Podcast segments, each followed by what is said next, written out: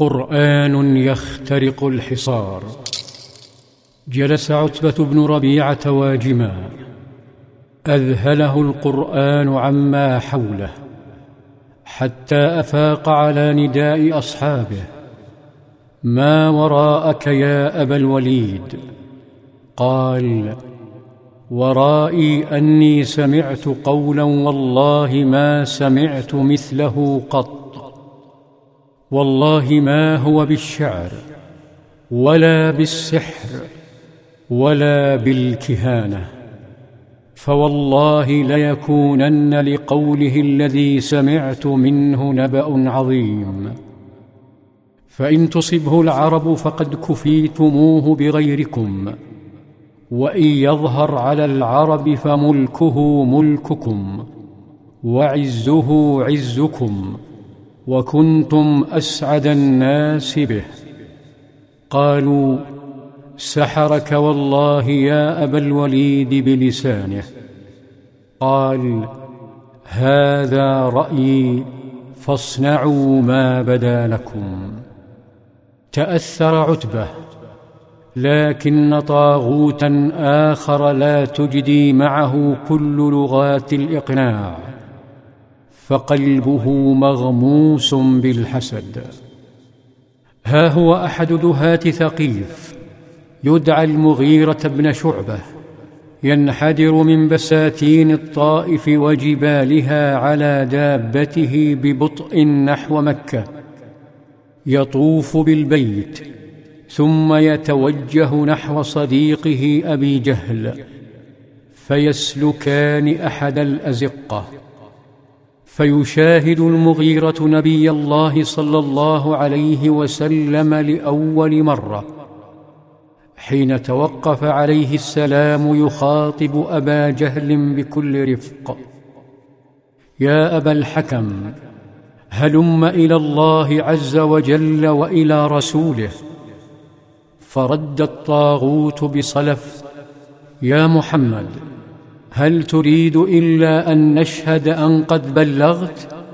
فنحن نشهد أن قد بلغت. فوالله لو أني أعلم أن ما تقول حقا لاتبعتك. سكت صلى الله عليه وسلم ثم انصرف. عندها التفت أبو جهل إلى المغيرة وقال ساخرا والله إني لأعلم أن ما يقول حق. لكن بني قصي قالوا فينا الحجابه فينا الندوة فينا اللواء فينا السقاية. فقلنا نعم ثم أطعموا وأطعمنا. حتى إذا تحاكت الركب قالوا منا نبي. والله لا أفعل. اكتشف المغيرة في ذلك الزقاق أعماق أبي جهل السوداء فعجب لهول الحسد الذي يحرق قلبه وعجب لقوم يتسللون نحو بيته صلى الله عليه وسلم في المساء يطرقون بابه. يضعون أماناتهم عنده كلما أرادوا سفرا. فهو أوثق عندهم من آبائهم وأمهاتهم. وفي النهار ينكلون بأصحابه ويتهمونه بتهم لا تنتهي. ها هو الطبيب اليماني ضماد بن ثعلبة يصل إلى مكة.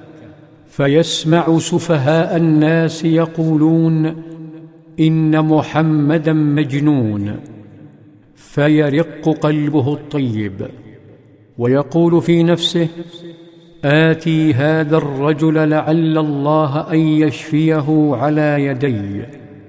بحث ضماد حتى وجده ولما وقف بين يديه عرض مساعدته قائلا يا محمد إني أرقي من هذه الرياح وإن الله يشفي على يدي من يشاء فهلم.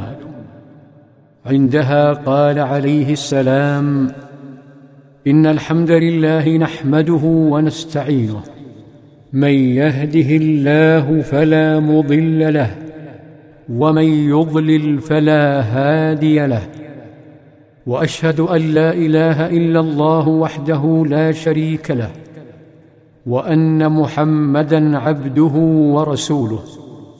عندها شعر ضماد أنه هو المريض وأن تلك الكلمات قد شفته فقال والله لقد سمعت قول الكهنة وقول السحرة وقول الشعراء.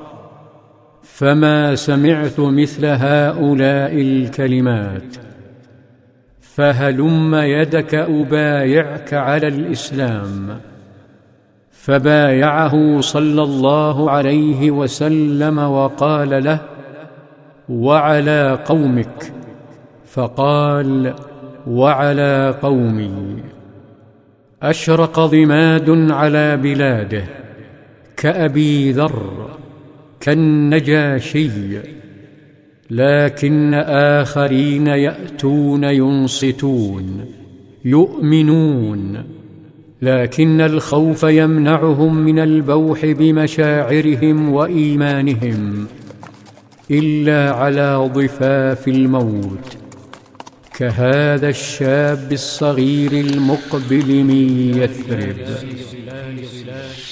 في ظلال السيرة. Thank you.